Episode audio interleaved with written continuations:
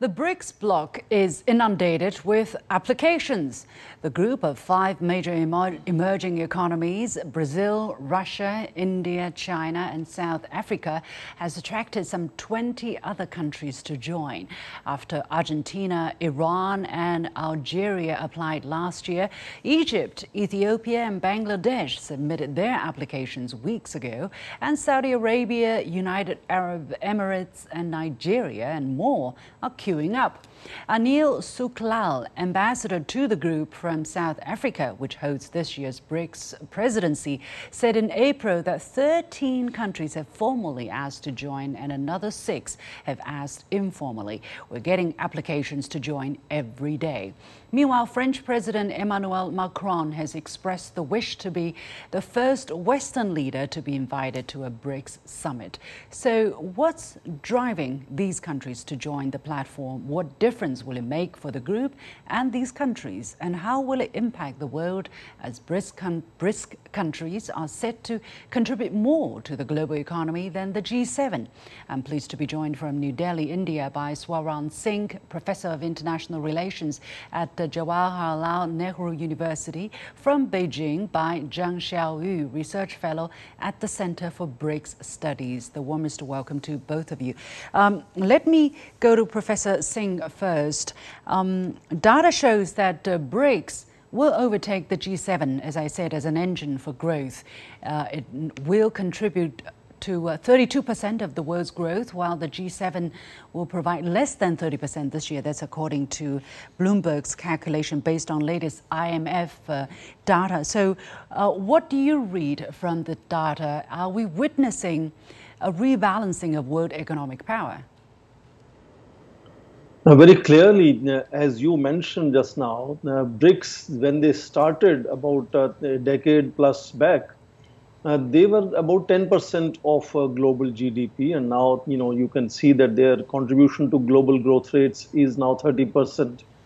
Uh, so they were seen as emerging economies is one of the reasons why there is an enormous interest among several nations who want to join BRICS and become part and parcel of BRICS grouping. Second important element is that this is one of those very rare international multilateral groupings that has constantly has had its summit meetings. So they have not been missing any year not to have even during the pandemic for example they continue to have online summit meetings and in none of the summit meetings ever any of the national leaders uh, were uh, not able to join so the consistency of their commitment to the grouping and the share in global growth rate uh, constantly going constantly going up uh, is clearly now uh, making BRICS in at least purchasing power parity a bigger grouping in terms of their collective GDP than even the advanced G7 nations. Second very important element, of course, is that China, along with its uh, being world's largest trading partner for most nations around the world, Belt and Road Initiative leading to investments around the world, China has also been the leading voice from 2017 when we heard from uh, Wang Yi talking about uh, BRICS Plus as a possibility, Friends of BRICS possibility. BRICS outreach then became a reality. China has been a leading voice in you know thinking of expansion of BRICS. More recently, Russia has also added their voice because of the Western sanctions and Ukraine war. They also, Russia would like to expand the, the support base in that sense, and the BRICS nations is one such platform which is a strong uh, support base mm. for Russia. So, in yeah. that sense, because both China and Russia are, you know, really interested in getting more members in. And of course, this is a, very effective and emerging grouping is why all other nations wish to you know, also join BRICS as soon as they can. And hopefully, there is uh, there, there, are reports that maybe five countries, Saudi Arabia, uh, Indonesia, yeah. UAE, Egypt, and Argentina may mm. join in the summit meeting in August.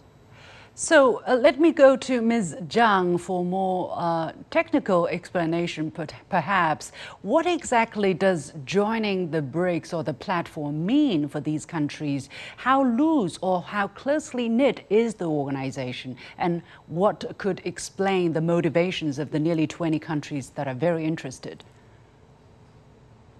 Thank you for having me here today. I think uh, for China, we uh, really uh, consider BRICS bloc as an open and inclusive mechanism for all countries of the world to join. And for these uh, applicants, we can see that all these countries are from the developing worlds. So it is clear that these countries are expecting more efficient governance institutions or probably a chance to meet the challenge of the monopoly of the Western financial institutions and also the government uh, governance structures uh, for such a long time. So for developing world or the global south, we actually expecting more uh, developing opportunities and also meet the challenges currently in the world, especially climate change, food crisis, and also the great demand of a development of the economy. So for these applicants, they want to be a member of a, a, a BRICS bloc. Uh, that means that the world is going to be more uh, inclusive and a multi, uh, sort of a multipolar economic structure for all of us to uh, see more promising and prosperity in these applicants, also the developing world. So right now, let me stay with you, Ms. Zhang, because you uh, specializes in this field and with more uh, probable insight can share with us on, on how the system works. I mean, what specific benefits and uh, uh expertise can members extract from this platform that is dominated by developing countries? Uh, we have, for instance, G20, which includes both developing countries and developed countries. We have the United Nations with its various mechanisms. What makes, what sets the BRICS apart from the other platforms? Uh, for BRICS, uh, we have some specialty that all of the membership member countries at the moment are from the developing world. I think uh, that is a message to the developed world that we developing countries or the global south need a platform or a consensus or a sort of the, uh, common solution to meet the challenge of the current world. And also for the developing countries, we are expecting more opportunities from uh, economic sports. For instance, the new development Development Bank. It has been founded in uh, uh 2012. That has been more than a decade. So uh, these countries now need more opportunities and also financial support to develop the local economies. And also the local currencies will be uh, encouraged to use by the, uh, the, the, the, finance support from the NDB. So uh, in this uh, situation of a de-dollarization at the moment, so these developing countries actually are expecting more financial independence and also diplomatic independence in this BRICS bloc. Professor Singh, what is your take? You, how important is the prospect of de-dollarization um, for the members that are eyeing membership? I think very clearly, uh, you know, recent years have noticed a certain dichotomy emerging. Uh, Russia, China, and the BRICS and uh, SCO and some of these groupings being seen uh, at variance, if not in opposition to mostly US-led Western groupings. And therefore there is a sense at least to you know restrain that inordinate power that dollar has had. Uh, even now for example 80 percent 88 percent actually of global trade still happens in uh, in us dollar terms about 60 percent of global uh, uh, foreign exchange reserves are still in dollar terms but there has constantly been efforts to make sure that united states doesn't kind of weaponize that advantage uh, in some time, for example, punishing other countries like are seeing sanctions on Russia right now. So that sense of uh, ensuring balance and restraint has led to initiatives before. For example, Euro in European Union case was also an effort earlier like this. And now, of course, BRICS for quite some time has been debating on at least beginning with increasing use of local currencies. And then, of course, building some kind of consensus, if possible, on if there can be a BRICS currency but that's a that's a huge challenge because if you look at the size of economies within BRICS, China's economy is roughly, if I'm not exaggerating, three times rest of the all of them put together. So in that sense, there is always some kind of a concern that other nations may have of that inordinate size and influence and power that leverage that China has.